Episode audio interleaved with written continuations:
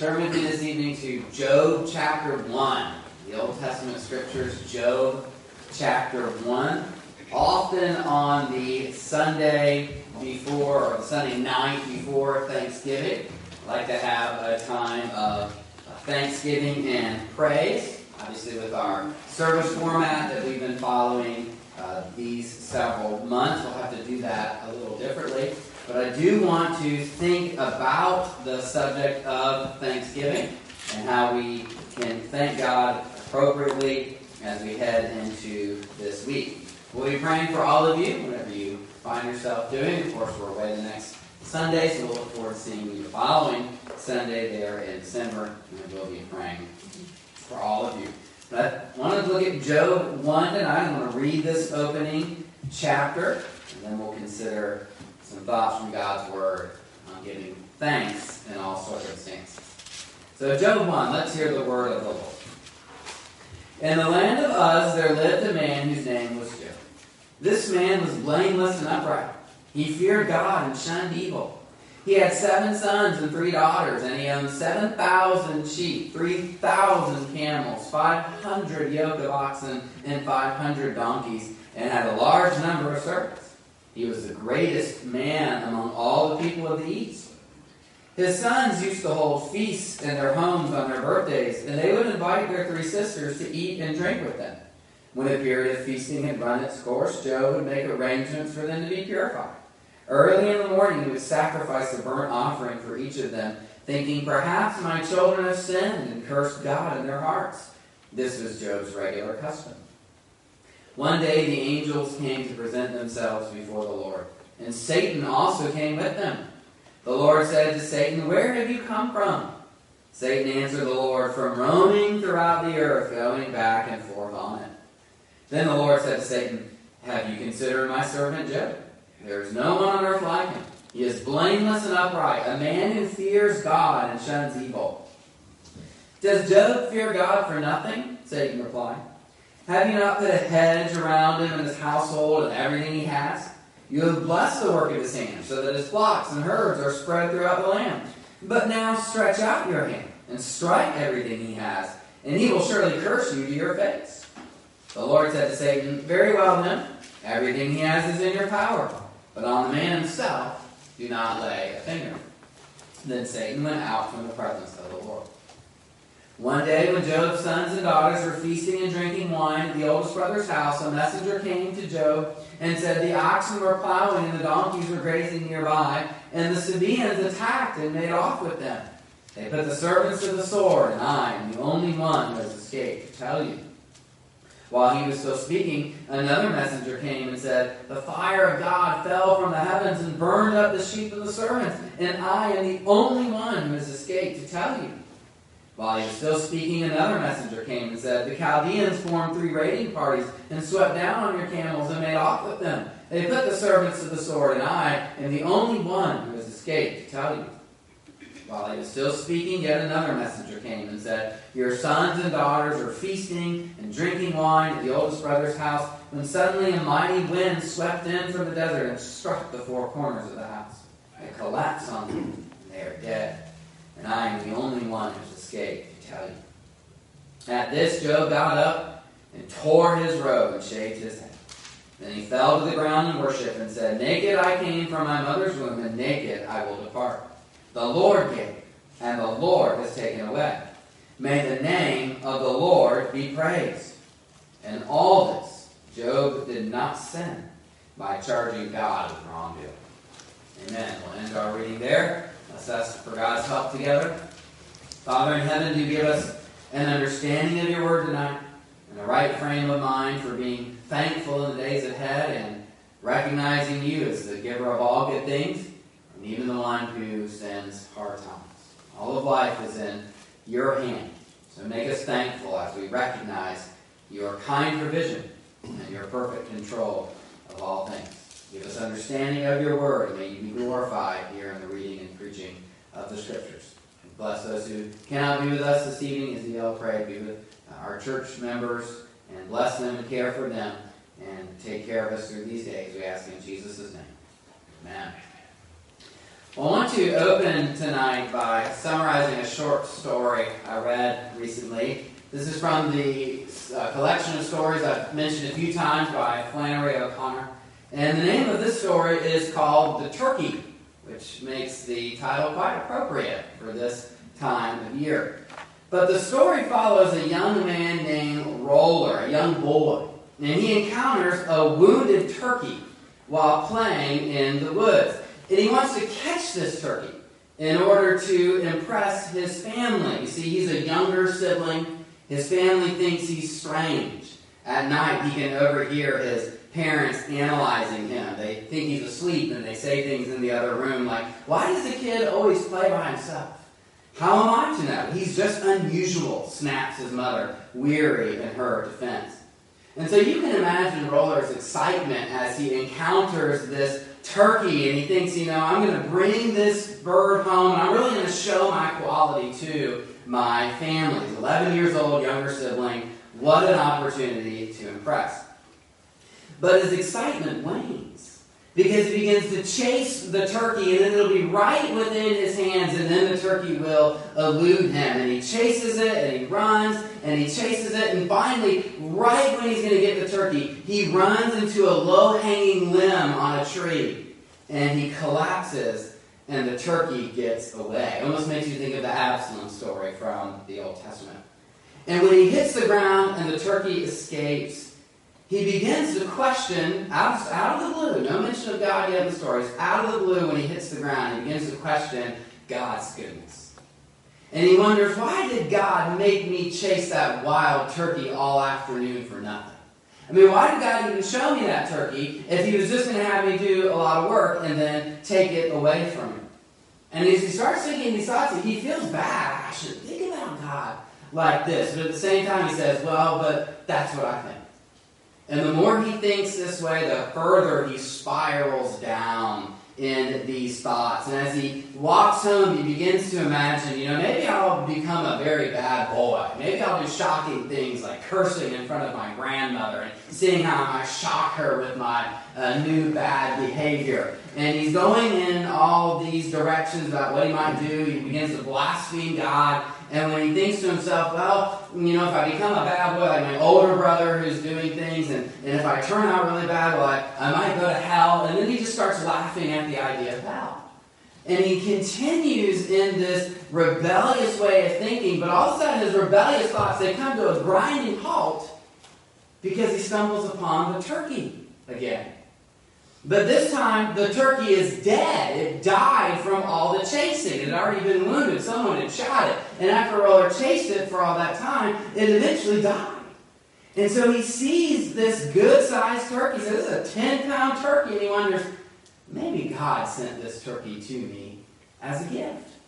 So he picks it up and he slings it over his shoulder and he thinks, man, maybe this turkey will bring joy to my family. Maybe this turkey will stop my parents from fighting. I'm going to bring this turkey home. We're all going to gather around. We're just going to give thanks to God. And so now he's going through town and his spirits are lifted and he's thinking, you know, I, I should serve God with my life. He's so good. Maybe I'll become a preacher. And as he's going through town, everybody's just talking about how great his turkey looks. And he thinks, now I've got this last dime in my pocket. You know, I want to give this to a beggar. God, send me a beggar that I can give this dime to and just do all these good things for you. And as he's looking around for a beggar, what we might think of as a homeless person, a, a group of boys begin to follow him.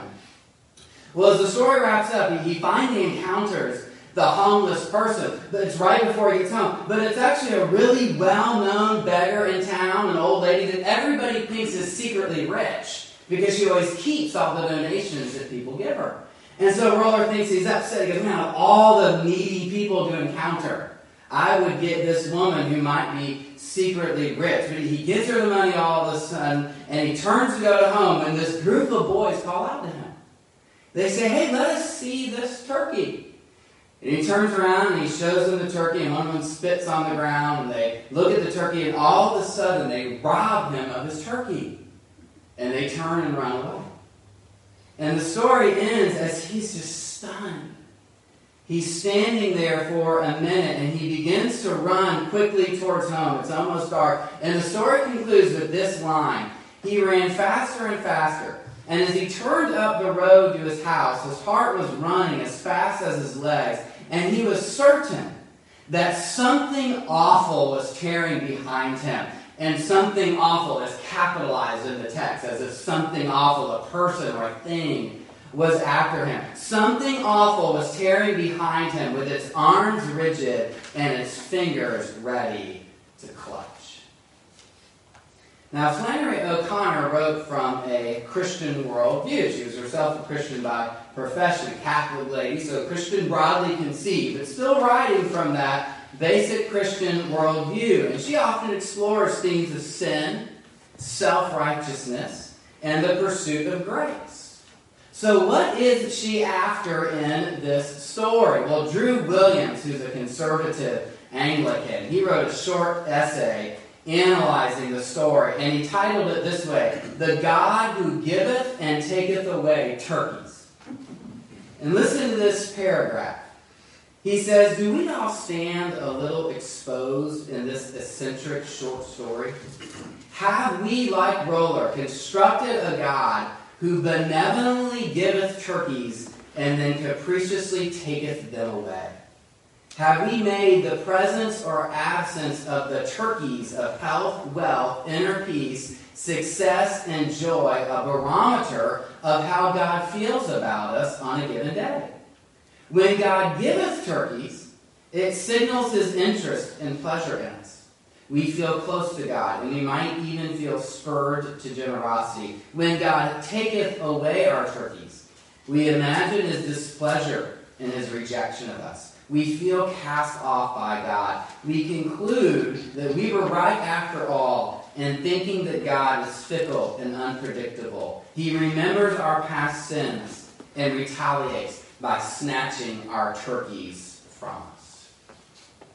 Well, you can see how Williams has connected O'Connor's story to the book of Job. That's why I read from Job this evening. I got the idea of connecting it that way from the essay. And what Job shows us really is the paradigm for how we should approach both the good and the bad things of life. You see, Ruller in that story based his whole outlook on God on his circumstances.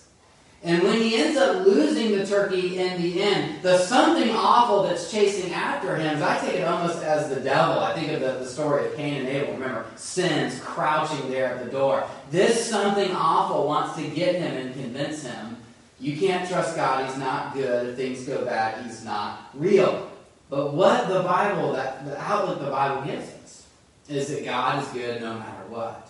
And should be praised and thanks. And, and Job has really just become the textbook example of that.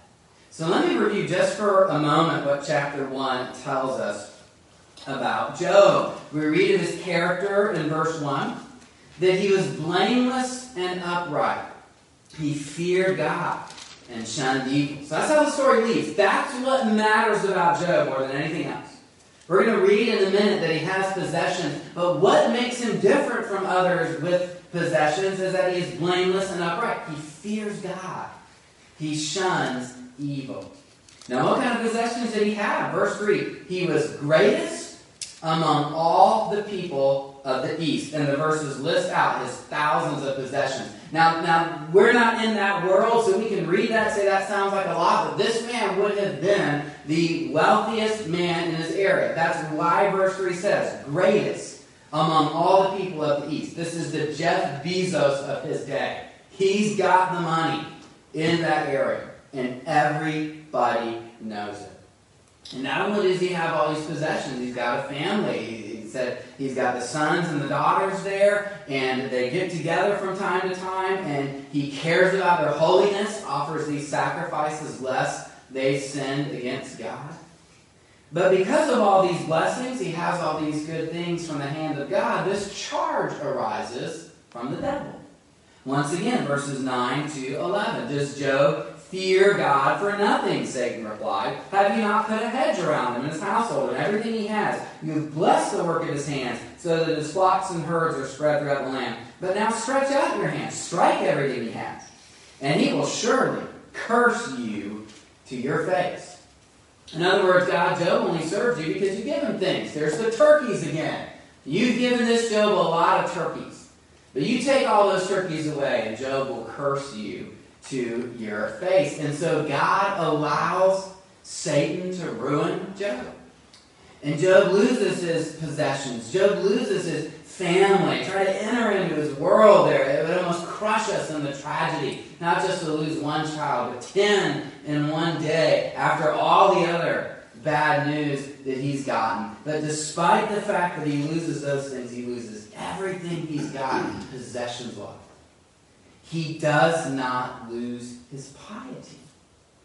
Verses 20 to 22. At this, Job got up and tore his robe and shaved his head. Then he fell to the ground and worshipped and said, Naked I came from my mother's womb, and naked I will depart. The Lord gave, and the Lord has taken away. May the name of the Lord be praised. In all this, Job did not sin by charging God with wrongdoing. He doesn't lose his gratitude, his praise, his adoration and his worship of God. He's not like Ruller, so to speak, in the O'Connor story.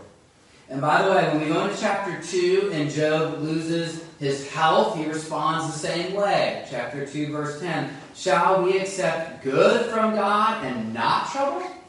In all this, Job did not sin in what he said. Now, I do need to point out, in order to be fair to the whole book of Job, I think we do sometimes read the two chapters and forget about everything else that comes afterward. It's harder to read, it's, it's in poetry, it's a different form. But this is the last time in chapter 2 that such a statement will be said about Job, i.e., that he did not sin in what he said. And when you get to the end of Job, God will correct Job. Because Job ends up charging God with unfairness. He says, God, if you don't have the right to do this to me when I have not done wrong. So there is an immaturity about Job that gets exposed throughout the book. But I think the main point still stands. Because there's a difference between an immaturity in one's faith. Job needed to be more mature in how he viewed God's rights as creator. God can do whatever he wants and always be in the right. Job, kind of got away from that as the dialogue progresses. But that immaturity is a little different from the rebellion of cursing God and then of forsaking him when he does not do what we want, of bargaining with God, of saying, I will obey you if you give me those things. And by the way, God himself affirmed the integrity of Job at the very beginning of the book and later rebuked his friends. So again, I think the main point still stands that Job is this example of giving thanks to God and accepting his control, even when things do not go our way. This year has proven to be a year of challenges. Many normal routines of life have been interrupted. Many have suffered losses. Others have been frustrated by local or national events, and that's true whatever side you sit of those events. There's been frustration. There's been aggravation, even if there's a resistance to the interpretation of some of these things. The disruption's still there. No one can escape it. And I think with that going on, and, and, then with Thanksgiving coming up this week, and maybe even then your Thanksgiving plans have been interrupted we're praying for someone who just got news uh, of a positive uh, diagnosis. How's that going to affect things uh, this coming week? So things are being interrupted. Maybe they'll be interrupted more. And maybe we're tempted to get to this day, this year, and say, well, you know, what, what do we have to give thanks for? And this is where I would challenge us tonight as a church, as individuals, as families. You know, this may be the year where we have to actually consciously think about what am I going to give thanks for? And be intentional to identify those things and to give thanks for them. It might not hurt to, to take time this week, write out. Here's some things I'm thankful for. Share them with your family or friends or others. And then give thanks to God for those things, for what He's done for you, maybe even things that he has done this year. good that has perhaps come out of these hard times. And as you do that, you can reflect then on your view of God. What do I think about Him? Is God still good even after the events of this year? Or we tend to, like Ruller, to praise God only when things go well and then to curse Him when things don't go well. Now, maybe you're going to attempt to do that, and you're even thinking now, okay, look, I, I want to do that. I want to do it. But it's a struggle. I'm having a hard time thanking or praising God. How can I move from this place of struggle to a confident trust in God and the ability to thank and praise Him? Or, or just what's some direction you could give me on what I can be thankful for? Let me highlight two areas in the time that we have left this evening. One area in which we can receive direction on, on how we can thank God or what can we thank Him for. Let me take this from Martin Luther and his explanation of the first commandment. Uh, most people know the first commandment Thou shalt have no other gods before me. Now, listen to how Luther explains the first commandment in the Lutheran Larger Catechism. He says, Here's the basic meaning of the command You shall have and worship me alone as thy God. Seems pretty simple. That's on the surface of it. But then Luther probes deeper. And he asks a follow up question What does it mean to have a God? Or, what is God? And listen to his answer. This will bless you, challenge you, and bless you. He says, A God means that from which we are to expect all good, and to which we are to take refuge in all distress so that to have a God is nothing else than to trust and believe Him from the whole heart. As I have often said, that the confidence and faith of the heart alone make both God and an idol. In other words, how do you know what your God is? You don't just name Him as your God, you trust Him as your God. Your heart is going to trust something. Everyone has faith. But what you trust determines whether you have a God or an idol. Luther goes on If your faith and trust be right, then is your God also true. And on the other hand, if your trust be false and wrong, then you have not the true God, for these two belong together, faith and God. That now I say, upon which you set your heart and put your trust, is properly your God. You can know your God based on what you trust, what you delight in. Uh, I was told the story, I may have told this before, but as my former pastor, and he was with his dad and they either came up on a car accident where a BMW had been hit, or they might have been the ones that actually rear-ended the BMW. But they got out to try to help. And when the lady who was driving the BMW got out, she looked at her car and she said, quite frankly, I'm giving the full phrase, she said, Oh my God. And she just it. And the pastor's like, Man, are you okay? And she just kept saying it over and over again, Oh my, fill in the blank. And finally the dad said, Ma'am, we can get your God fixed. Are you okay? You know, and now, if he's the one that actually rear-ended, rear-ended her, I don't know how well that came across, but you get the point. Uh, she was just so torn up over this car. Maybe it was a reflection of something in her heart that is not good. And so Luther finishes, therefore, it is the intent of this commandment to require true faith and trust of the heart which settles upon the only true God and clings to him alone.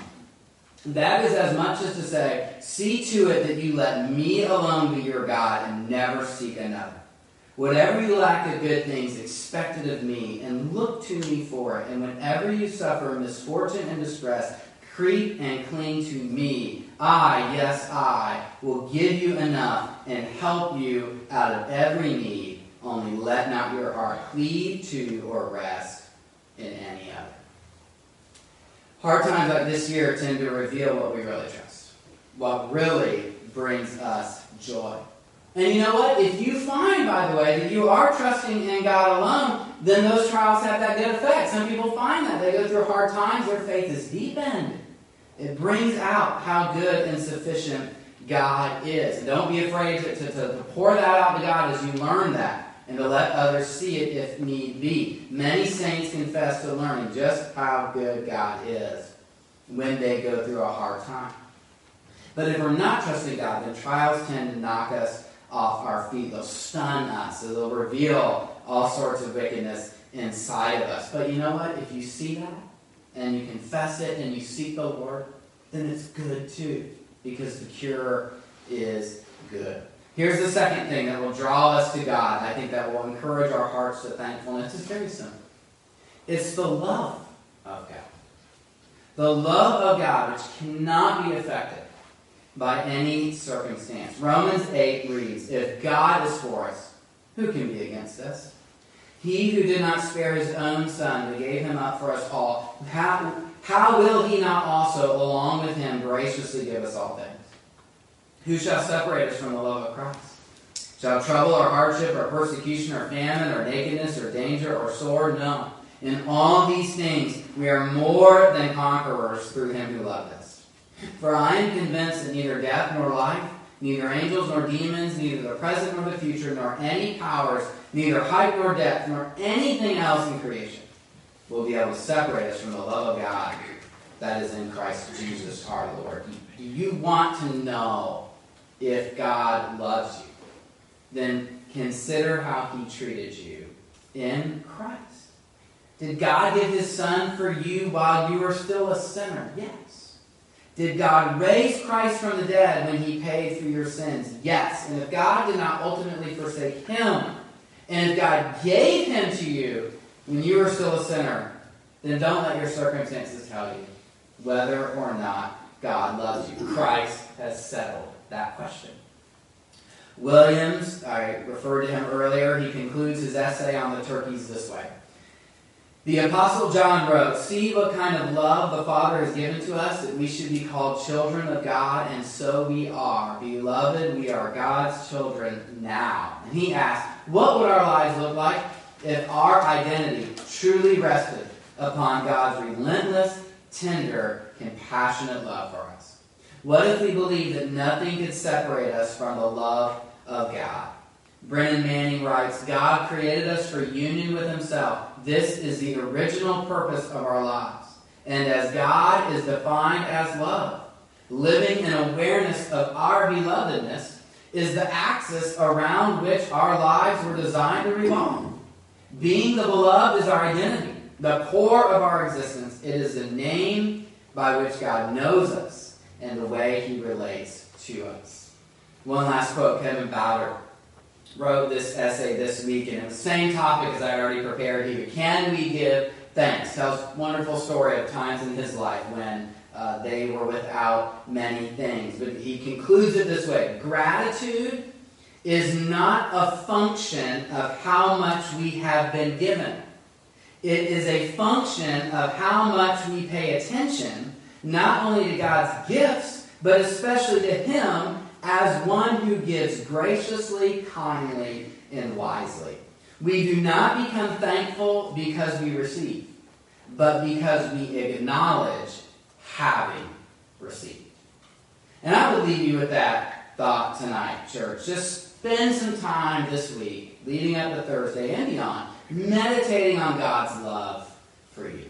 Meditating on all that God has given us. What can we be thankful for? I think when we take the time to think and look, we'll find a lot.